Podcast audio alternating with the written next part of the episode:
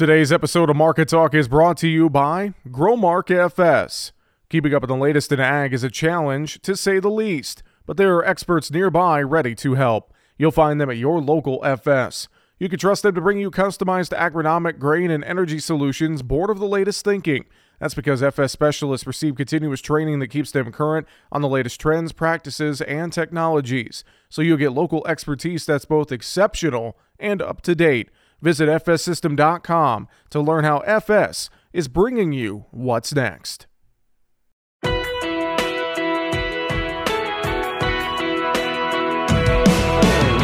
Bringing you the ag information you need. This is Market Talk, produced by the American Ag Radio Network. Now, here's your host, Jesse Allen. And welcome into Market Talk. Thanks so much for joining us here today. We're broadcasting live at the Cattle Industry Convention at NCBA Trade Show in New Orleans, Louisiana. I'm your host, Jesse Allen. We got a busy show on tap today. We're going to talk markets, some interesting market moves, especially in soybeans. We're going to talk with Mike Zuzolo, Global Commodity Analytics, coming up here in just a little bit. We're also going to have a conversation with Colin Woodall, the CEO of the National Cattlemen's Beef Association, coming up here at the end of the show today as we broadcast broadcast from CattleCon. But first up, though, I had a conversation this morning with Lance Zimmerman, Senior Analyst of Animal Protein at Rabobank, talking about the cattle inventory report that was out on Tuesday, as well as a new report that he released. We start our conversation looking at the cattle inventory numbers looked like a lot of those numbers came in as expected, showing that contraction of the cattle herd here in the U.S., Lance. Yeah, everybody was obviously focused in this meeting on the beef cow number. And I would tell you that based on pre report expectations, it came in mostly in line with what we all would have thought a cow herd decline year over year of about a million head or 4%. But I would tell you a year ago at this time, if we were all sitting here, we'd have been jarred by that big a number, uh, but that big a decline, right? Mm-hmm. Um, we basically revisited now the 2014 lows, which, if you think about that, that was the tightest cattle number we had, beef cow number, since 1962. And so that's that's the headline uh, from the report this week. And what does that mean going forward?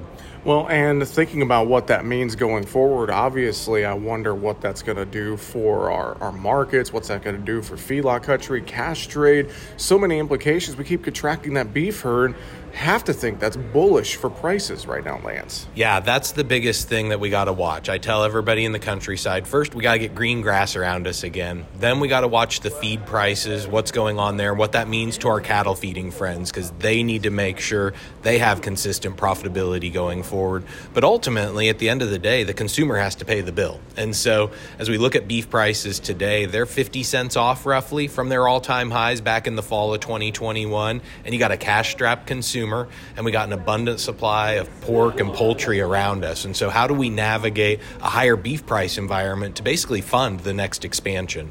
Yeah, and that's a great point you make too. We got this ample supply of pork, poultry sitting out there too. We're seeing the competition in the grocery store, at the meat case. I think some of that retail demand as well. That's going to be another aspect that we have to watch in these markets as a whole. Yeah, and that's one of the things we put together. As you mentioned, we released a research paper right ahead of convention. Not so fast is the title of it. Your listeners can go to Rabo Research, Food and Agribusiness. Just Google it, Bing it, whatever you do. Mm-hmm. The report will be one of the first few, and we just talk through these different headwinds, the challenges that are facing this next rebuild. Uh, I had a producer joke with me that cattle cycles last 10 10 years, but cattle producer memories only last seven. And so when you think back to 14 and 15, the reason it was explosive is because the consumer paid for it. We had explosive demand at the retail segment. Per capita, beef, pork, and poultry supplies were 40 pounds smaller than where they are today. So we had a consumer that was starved for all things animal protein. Today, they have an abundance of protein and choices. So, yes, supplies are declining, but the upward price responses that we need to fuel the next expansion and get that pass through from high beef prices down to high cattle prices isn't as clear. Those signals and how that's going to translate over the next several years aren't as concrete as what we went through in the past. Well, and looking at some of those factors and numbers that aren't concrete. When you look at your report, what are we thinking here? Are we looking 24, 25, 26, 27. What are your thoughts on maybe some of that rebuilding of the herd and the translation over to prices, et cetera? Yeah, as I mentioned, first thing we got to do is look at green grass, right? Yeah. And yeah. let's talk about weather for just a second. We all recognize, we all watch, right? El Nino versus La Nina. And Jesse, that's the extent of my Spanish. But we're transitioning out of El Nino, right? But everybody said we're only going into a more neutral kind of holding pattern. And that exists today through basically late spring, early summer. Then we have the prospect of being more in a La Nina, or La Nina cooler, wetter cycle towards the end of the year. Well, that's already too late for most of our cow calf producers who calve in this time window, send out to pasture in the spring. That means pretty suspect pasture conditions are probably going to persist through most of this spring and early summer period, which means we're going to probably be in another liquidation phase, maybe not as strong as we were this past year but still a liquidation phase this year, maybe into the early parts of 2024 as well, which means for us, beef production is going to continue to decline all the way into 2026 as we pull heifers out of the, the cow herd to keep back for herd replacements. Well, and I think about this too. You think about, you know, not having that green grass out there. Well, also corn prices, you know, you got $6, $7 corn, trying to put corn in the feed bunk or wheat even in the feed bunk at a high price that's not helpful to producers either, Lance. No, you're right. And you think about those high feed grain prices, they're a, benefit to our grain farmers. Yes. And obviously, the first big surge we saw in those, especially when we talk about corns and, and beans, came with the renewable fuel standard back in 2008, and that supported the corn market as the ethanol industry bloomed. We're kind of facing the second version of that today with the demand for renewable diesel. And if you have $15 beans for a nice round number, you're going to have to keep corn prices high just to keep acreage comparable. And when you look at our feed grain space for livestock feed, we've become very dependent on corn. And so, are we moving that demand curve out into the right, as we like to say as economists, where even if we rebuild supplies, prices stay elevated? That's going to keep a lid on cattle feeder profitability, and in turn, potentially keep a lid on how much, how many dollars they can pass down to the stocker operator, the backgrounder, the cow calf guy. Well, I know you got, got your crystal ball out here. We've been talking about that with your report that you just released. And again, we'll post a link to that as well on our website. But, Lance, something for producers to keep in mind here as they're working into 2023 more. What would you say to them as you're looking at all this different data and headwinds, and et cetera, surrounding the beef market? My biggest thing that I'm telling them is first, know your break even. You know, especially as a cow calf segment, a lot of times we just kind of do some offhand cocktail napkin math, maybe talk through it at the kitchen table. Sharpen your pencil, get out a spreadsheet. If you don't know how to use a spreadsheet, ask somebody in the family to help you. Really whittle down the cost side of the equation, understand where you're at because if you want to be retaining heifers, if you want to be buying some cows back, you need to know what your cost structure is. I always tell guys that want to get in the cow business, you're married to your spouse, let's not be married to cows too. And so let's figure that out first. And then if we can do that, we can navigate the next steps because we got interest rates today also incredibly high. Mm-hmm. If you think back to the prior expansion, that interest rate was around three and a quarter percent. Today it's seven and a half percent. Even if bred heifers are two thousand dollars today, like they were at the last start of the last expansion, that's $400 in additional interest cost. And so know your costs now so that you can figure out what you can pay going forward to fuel that next rebuild, which is probably still in earnest two years away, but it gives you a chance to plan and anticipate for it. Senior analyst with animal protein at Rabobank, Lance Zimmerman. Thanks for joining us here at the Cattle Industry Convention. We appreciate the time. Thanks, Jesse. Appreciate your time as well. And again, great conversation there with Lance Zimmerman, senior analyst of animal protein with Rabobank. And going to be very interested to see how the markets continue to react to the news that we got from USDA with that cattle inventory report on Tuesday. Markets on Tuesday in the livestock trade, cattle and hogs, both under some pressure. And I know we're going to dive into that discussion. We're going to look at grains as well, some pressure in soybeans on the day. Wednesday, Mike Zuzolo, Global Commodity Analytics, joins us next. Back with more Market Talk right after this. The market news and analysis you need here on Market Talk. Now, back to Jesse Allen. And joining us now, we are live at the Cattle Industry Convention in New Orleans. He is joining us from his office in Kansas as we take a look at the market trade action we saw on Wednesday. We are joined by our good friend Mike Zuzolo with Global Commodity Analytics. Mike, great to catch up with you, sir. We have uh, an eventful market day to talk about here on Wednesday.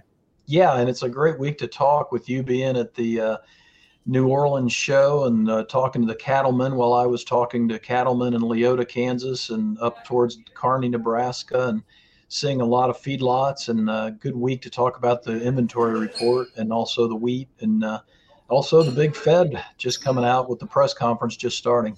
Yeah, I know uh, the cattle inventory report. We're going to talk about that later in the show. I want to start with the Fed news though quarter uh, percent 25 basis point rate hike as expected. That news coming out here on wednesday.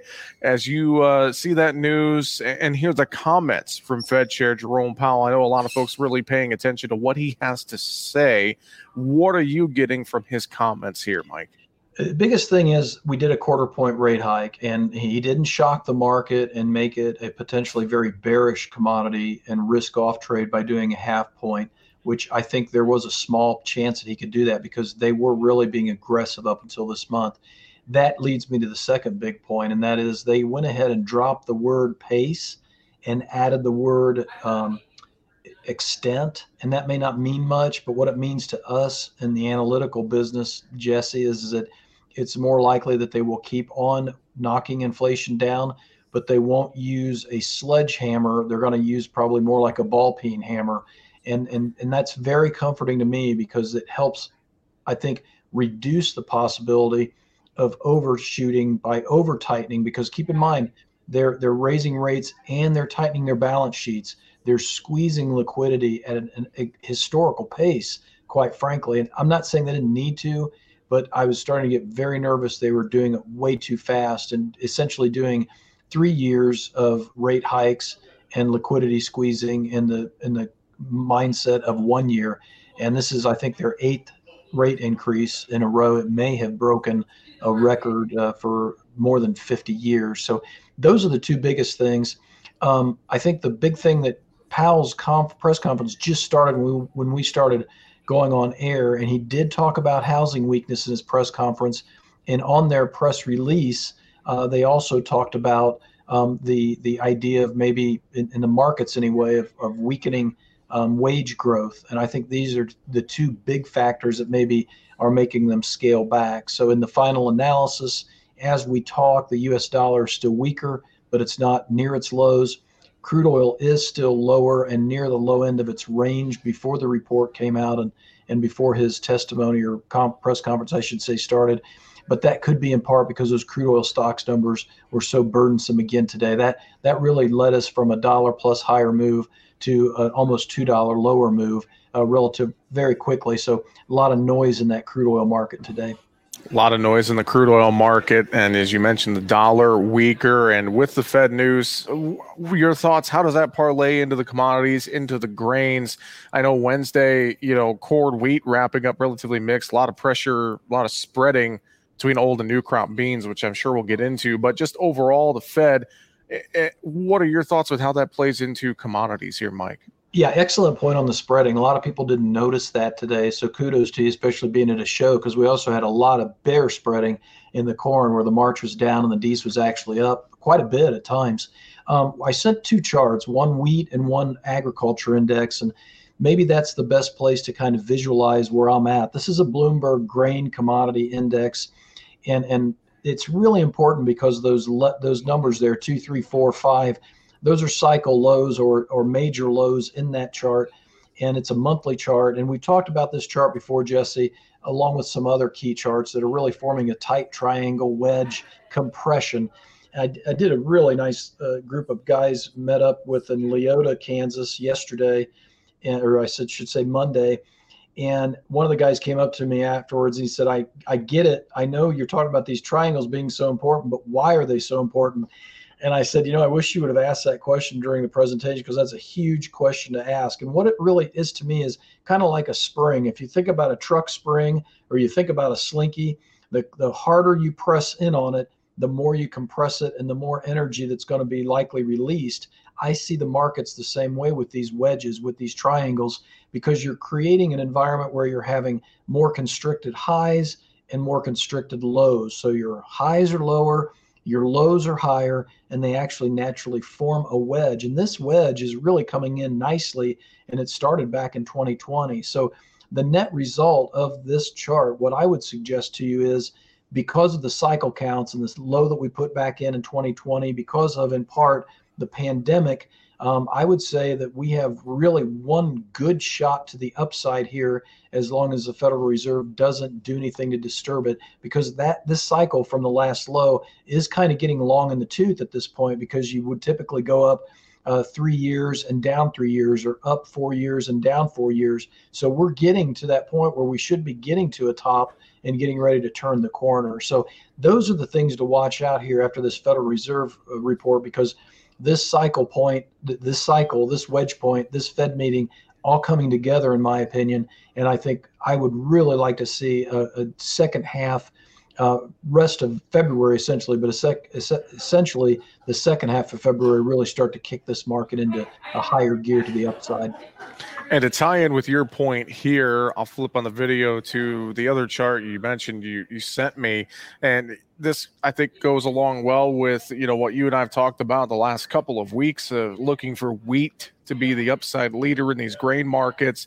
This is a wheat chart. Walk me through this chart, how that ties into the one we just talked about, Mike. Well, and I added exactly, and I added two things. I added the Fed policy shift, allowing inflation back in 2020 very highly correlated with the chart we just showed you where the number five low came in. And then we came in with the 22 in March of 22. The Fed said, We're done with this inflation. We're sick of being beat up because of our use of the word transitory. We're going to use that sledgehammer on you.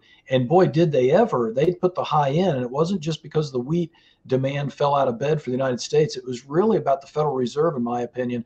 So now you're going to really test my analysis. Am I right about that? the Ukraine war has it gotten any better? No, it's actually gotten worse. So where's the Ukraine war premium? Well, it never was about the Ukraine war premium, I think, Jesse, after June. I think it was really about the Federal Reserve. And I think we're going to find that out. But this same point's coming together in no small part because the, the Bloomberg grain index does have wheat in it. And so it makes sense that many, many charts that, that make up that index would have a wedge or close to having a wedge in it. So I am hopeful with the oversold indicator um, and some of the momentum indicators, like that bottom green line is a momentum indicator It being at zero, it would suggest that we're ready to go higher. And what my goal ultimately is, is that purple line. It's that 52 week moving average all the way up at $9. I think that's where we need to be to price in that Ukraine war premium again.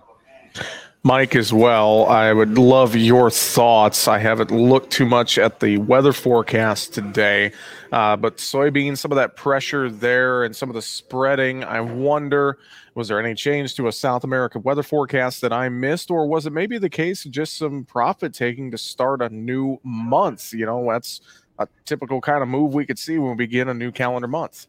Yeah, I think that was exactly what was going on too, um, in the in the sense that the stock market was really giving a lot of pre- getting a lot of pressure to the downside. So I think it's new month, Federal Reserve, long liquidation in soybeans.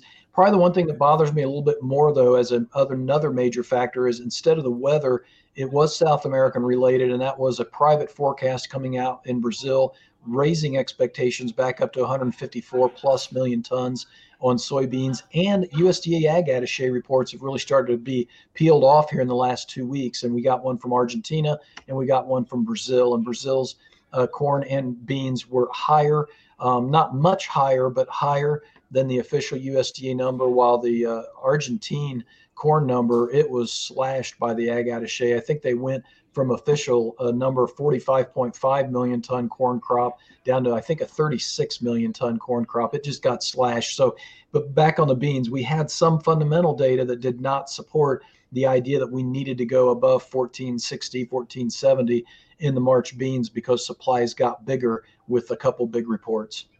And again, we're having a conversation with Mike Zuzolo, Global Commodity Analytics, here on Market Talk today. We are broadcasting live from the Cattle Industry Convention and NCBA Trade Show in New Orleans, Louisiana. A few of the closing numbers from Wednesday: March quarter, up a quarter, 681. March beans down 17 at three quarters, 1520 at a quarter.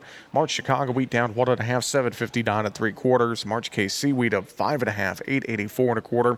Spring wheat March up three and three quarters at 926. February. Live cattle down 42, 158.42. Feeder cattle for March down 290, 183.25. And February hogs down 90, 73.97. We're going to talk the cattle market. We're going to talk the cattle inventory report and more coming up after the break. Back with more market talk on the way right after this. Why are more people heating their homes with FS Propane? Because it's better to work with a company that lives and works in the same community that you do. When it comes to the comfort of your family, trust FS. We have highly trained service professionals who monitor your system for proper operation, safety, and maximum efficiency so you can be sure that FS Propane will leave your family with a good, warm feeling all season long. Contact your local FS Propane specialist today. FS Propane feels like home. Visit fspropane.com for more information.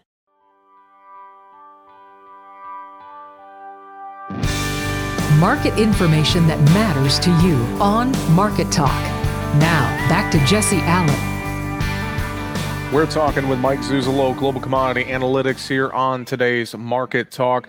Mike, I want to give us plenty of time to talk livestock and the protein sector. Cattle inventory report was out Tuesday, and pretty much I feel like numbers came in as we anticipated. We we were looking for that continued contraction, shrinking of the beef cow herd, and, and just looking at the cattle inventory in general. Let's just start. Let's look at the numbers and, and walk me through some of the headline numbers that you saw, Mike. Yeah, it's funny. This chart came out from USDA after the report, and I really appreciate these charts coming out after the grain and livestock reports to help explain where their methodology is coming from. And I really like this chart because it it kicks out dairy. You know, Jesse, when I look at the major um, beef production states, I essentially knock out um, California, even though they'd be in the top five, because I think most of their numbers are dairy at this point. That, uh, but this chart really shows beef cows, and it really shows the last time we made that major high. You and I've talked about it. Price high was back in 2014. That's what we're all talking about in the ranch and on in the feed yards and in cattle country right now. And, and even corn country is talking about that because we're seeing a lot of corn move out west. Um, and that 2014 high, you would think would be getting close to being made or replicated because we're getting about 10 years out from that last high. And so that cattle cycle of eight to 10 years in production kind of loosely matches up with price highs and lows and they tend to work opposite one another, obviously. But this beef cow number being where it was took us down to a level not seen since 1961. And I think what's even more important is if you look at cows and heifers that have calved at 38.3 million head, that matches the 2014 number almost perfectly. But that number in back in 2014 when we made that low uh, was also the lowest since 1941. So the question could be asked why did we break so hard, especially in the feeders, given these massively low numbers? And I think it really just goes right back to the slaughter and the percent of slaughter the females continue to carry. And that on feed January 1 number at 14.2 million head versus 12.7 million head back in 2014, where that green arrow is. We got a lot on feed still, and I still think it's those females kind of messing with our market and skewing it.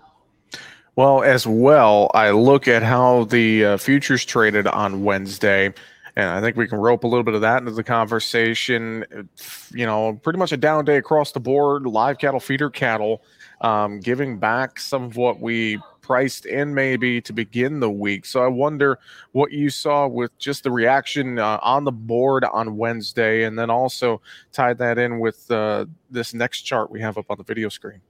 Yeah, really nice way to segue because I think that, that this also helps with the inventory report. And I think cattle producers that are watching right now, and, and it would be good if you were watching because this chart is really a neat chart that we're looking at right now. But I want to call your attention because of our, our mindset with the supply side and the price. Notice in 2010 when we made a price low in December of 2010 where that first blue bull is Feeders did not lead the fat cattle. Both of them made a major low in December of 2010. The same thing in 2014. That October high of 2014 was made in fats and feeders in the same month of October, and the exact same thing in 2020. That May low in 2020, where that one, the next blue bull is with the uh, green line next to it, both of them made major lows the same month. So I think we need to take away the idea that the feeders are going to bottom first. That was my first in- inclination in terms of futures market. Maybe the cash f- uh, price of feeders will find its support first because of the tightness once we get done uh, uh, liquidating this herd and start to try and retain again. But I think I'm going to look at the fats and feeders almost identically because these other major highs and lows. So that's point number one. Point number two, the way we just talked about the females and, and the low beef cow inventory, but the high percentage of slaughter that they're still in makes me think about 2013, where we made a run and we made a high in early 2013, but we had a significant pullback. But that was actually a base to go on up and make that 2014 and, and kind of check that high in early 2015 uh, type of price action. I'm not so sure that the way this cattle report came out, Jesse, that we're not kind of where we were in the beginning of 2013. And that would make sense from a 10 year cycle standpoint because to this year's 2023. So that's not a hard uh, piece of analysis yet, but it's certainly something I'm looking at now that we've seen these report numbers, and they are very, very skewed from taking a kind of a bearish feeder report versus a very, I think, historically bullish cattle report. Last thing I'll say about this is we are really losing a lot of numbers here at this point and to be done down to 1941 levels for cows and heifers that have calved, it, it's really sad as a person that works with cattlemen. I, I, really hope we rebuild this herd we just don't keep curbing and cutting the uh, the the cattle herd, the beef cattle herd, like we have, like we did in the in the 20th century. Well, to your point, I know that's a big conversation here at the Cattle Industry Convention. What's it going to take to rebuild this cattle herd? And then also, you know, I, I like your thoughts. Sometimes we get caught up in the here and now, Mike got to sometimes look at the past to look at trends that happen to maybe let us know where we're going here now and in the future. So I think that's a that's a very key point to keep in mind here, as you alluded to, as we look at this cattle market, Mike. It is, and I've already seen the articles where be ready to pay more for your hamburger, be ready to pay more for your steaks, and all that does is chase the demand away when you need the demand the most to be able to rebuild your herd. And what I heard the most in cattle country this week, and I bet you're going to hear probably tomorrow once you get out of the policy meetings and talk to more ranchers, probably, is the idea fertilizer prices are killing them, interest rates are starting to kill them, and the cost to feed to gain is killing them because of this weather that we've had. And so there are many factors working against the cattlemen right now um, that could become worse if we don't hold these prices at elevated levels and get maybe a bit, bit of a pullback in the feeders. And so my wish list in the next six months is that we do get a pullback in the cash feeder market. It gives the cattleman a chance to retain and start to rebuild his herd. Uh, and that then they can start to make keep making some decent money before these retail prices uh, get so out of whack that we really see it in the restaurants and we see it in the grocery stores. The, the one thing that really, really stands out to me is a, in, in terms of a future mindset, Jesse, and that question you asked is this report puts more pressure than ever on the hogs to find a low and not see supply backwash into the domestic market, given what this cattle report said. Because if you have relatively low pork prices and very high retail beef prices, you're going to see a lot of loss in demand, I'm afraid real quick as well. Hogs, uh, another rough day in lean hogs Wednesday. I know that front month contract continues to contract the cash, little over a dollar difference there now. Uh, but I wonder, was that spillover pressure from cattle or something else you're seeing in this hog market that just continues to struggle, Mike? No, I do think that Feb April spread is really driving the traders crazy right now. We got to bring that together. The bright spot in the hogs so far, at least at midday, was the cutout was holding around 80.50. So I'm hoping as I see the afternoon close, we've made a low that 79.50, $80 level in the cutout is the low in the market. I think it should be, um, but I will be watching very closely those export sales again. I hope we have a really good week for both the beef and the and the pork. And I'll throw one other thing out with the hogs too, Jesse, since you asked. The dollar currency market's going to become more and more important uh, when it comes to getting those exports out. If we would see the dollar rally sharply, then we'll probably bring imports in and really cut back on our exports. And that could really mess around with the pricing structure for cattle and hogs in the first half of the year, especially. Mike, we covered uh, a ton of information as always uh, here on the show today. Final thoughts, uh, anything else you want to reiterate to listeners, viewers uh, here on the show today? only thing I'd say is I, I, I, think I got a lot of really good feedback after the presentation I gave um, in, in Leoti and after I talked to my client in Kearney. Um, I really want to stress maybe picking up a trial at globalcommresearch.com because I'm going to start putting these up as webinars and maybe pay per view webinars in some cases.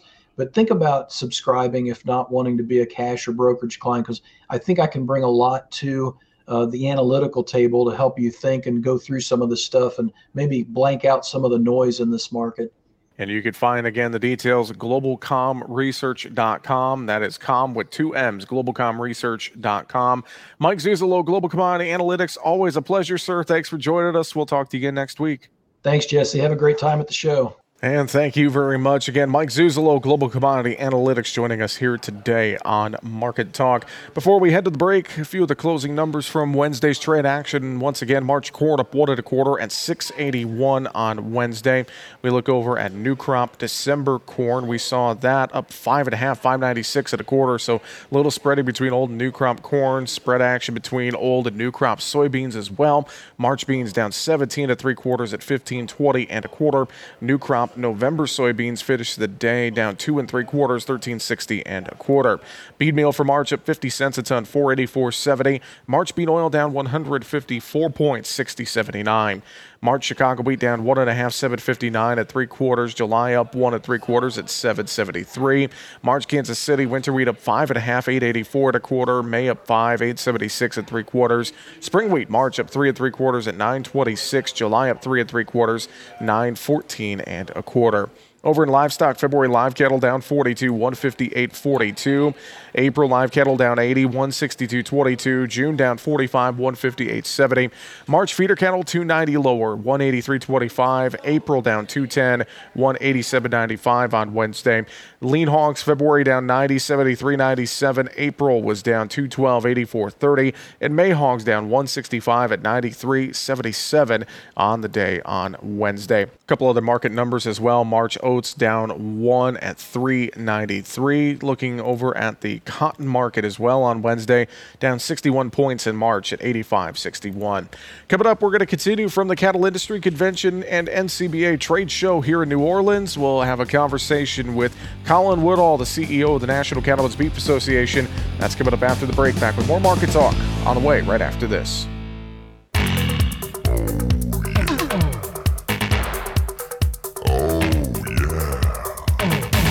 Keeping you informed with the latest market information for your operation. This is Market Talk. Now, back to Jesse Allen.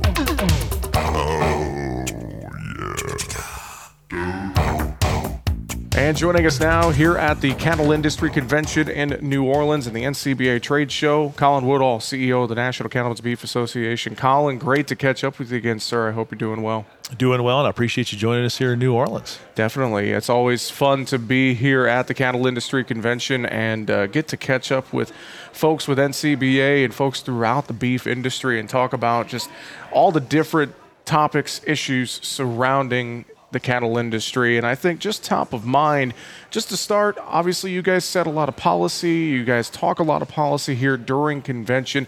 What are some of the big things you're looking at here this year? You know, when you look at CattleCon, people really know it for the fun that we have. We've got great entertainment, great speakers, food and drink, a trade show that is seven acres in size, but it really is a place to do the business of the association. And when you step back and you look at NCBA, we are a grassroots organization. It is the producers, the members who are part of this association that drive this association, set the priorities for this association, set the policy for this association. So we have our policy committees that are meeting this week. They are made up of people, uh, producers who are appointed by their state cattlemen's associations to be their representatives. We debate the issues, we decide where we want to be on different issues, and if it passes through those committees, through a board of directors, and ultimately gets passed by every member of this association who has a chance to vote on it, then it becomes our policy, and that's what we take to Washington, D.C. to be that advocate for our members. Well, I'm thinking about that policy in D.C. Let's talk a little bit about some of the things you're seeing right now on Capitol Hill. Farm Bill, obviously, top of mind as we've got the new Congress in now and hearing this chatter that, you know, we want to try and get something done here in 2023 feels like it could be a little bit of an uphill battle, a little bit of a lift. So I'd love your thoughts, just some of the latest you're hearing surrounding the Farm Bill and, and cattle issues in the Farm Bill. Yeah, so for us and really for everybody in agriculture, the focus in Washington, D.C. is on the Farm Bill. You know, the current Farm Bill expires on September 30th of this year. So we're about eight months away. That's a lot of work to do for Congress in eight months. And history is not on their side. Uh, history says that this thing will be extended at some point in time before it's finalized. But you know what? We are going to do everything we can to support Chairman Thompson and Chairwoman Stabenow in their effort to get it done. They've both said they want to get it done. They are both very powerful and driven individuals, so we're not going to count them out. Uh, but we will we will be there to advocate for our positions. And our positions really are pretty simple when it comes to the Farm Bill. We want to maintain funding for the foot and mouth disease vaccine bank. This is something that we got established in the last Farm Bill, and we want to maintain that. We also want to make sure that programs like the Environmental Quality Incentives Program, EQIP, stay well funded. That is a very popular program among cattle producers. One area that's unique is we spend a lot of time protecting the research dollars that are included in a Farm Bill. Research is so incredibly important for us to be able to become better at what we do and also to protect ourselves from foreign animal diseases. And so, research done at USDA and also through land grant universities is funded through the Farm Bill. We want to protect that. And we also want to make sure that the risk management programs for cow calf producers in particular are strong and affordable. So, those are our priorities as we look at this Farm Bill. And I think as well, you brought up, you know, the foot and mouth disease bank, um, disease traceability is a big issue. I'm hearing a lot about that with producers here during CattleCon, and I know that's something that again you guys are focused on as well at NCBA. We are. Of course, at the end of the year, we saw the new proposed rule from USDA moving into electronic identification mm-hmm. for sexually intact animals of breeding age, so over 18 months of age, that are crossing state lines, and also all dairy cattle that are crossing state lines. And in order to make sure that that is workable, we have to be at the table to talk about what needs to be tweaked. We need to make sure that we are protecting the confidentiality of that information. We can't let this information, allow this information to get out to activists who want to use it against producers. So we have to protect that information. And we also want to make sure that the marketplace that exists today in both selling tags and managing that information is allowed to stay in place. We can't have USDA doing all of that on their own. So that is what we are currently evaluating, and we're going to be uh, pushing to, to make some changes to that proposed rule. But at the same time, we are also spending our time here at CattleCon eh, encouraging our members to look at electronic identification and to start accepting that and using that as part of their production practices. Because if there is an outbreak of foot and mouth disease, those who have identification in their animals know where they have been, where they come from, they're going to get back into the flow of commerce long before anybody else will. I know as well there's a lot of other conversations cattle contracts library, sustainability, many different conversations that are going to be had here in the next couple of days. Before we let you go, final thoughts, anything else you want to touch on for us, Colin? Uh, you know, we're going to spend a lot of time talking about regulation. Uh, overregulation by our federal government is top of mind. We talked a little bit about the uh, disease traceability rule, but we also have waters of the United States that we're seeing mm-hmm. from EPA. We have the proposal from the Securities and Exchange Commission to regulate greenhouse gases, an area where they have no expertise or no jurisdiction, but they're sticking their finger in that. And of course, also what we're seeing with the Packers and Stockyards proposals that would just further dictate how producers can or cannot market their cattle. So for us, this next year is going to be focused a lot on farm bills we talked about, but especially on federal regulations. Well, and as you alluded to, many different regulations, many different topics. NCBA is uh, going to bat for cattle ranchers across the country. And Colin, we appreciate a few minutes of your time here during CattleCon. Thanks for joining us. Thanks for having me. And we appreciate the time. Colin Woodall, CEO of the National Cattlemen's Beef Association. Earlier in the show, Lance Zimmerman with Rabobank and also markets with Mike Zuzolo of Global Commodity Analytics here joining us on the show today. Coming up tomorrow, we're going to have more coverage here from the Cattle Industry Convention and NCBA Trade Show. We're going to be talking with folks on the trade show floor tomorrow. We're also going to have a conversation with Justin Sherrard with Rabobank and much more here live from New Orleans. That's going to do it for Market Talk today. Thanks for joining us. I'm your host, Jesse Allen. Have a great rest of your day. We'll talk to you tomorrow.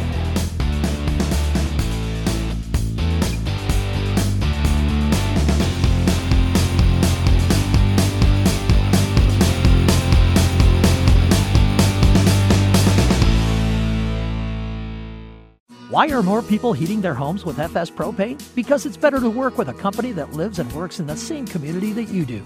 When it comes to the comfort of your family, trust FS. We have highly trained service professionals who monitor your system for proper operation, safety, and maximum efficiency so you can be sure that FS Propane will leave your family with a good, warm feeling all season long. Contact your local FS Propane specialist today. FS Propane feels like home. Visit fspropane.com for more information.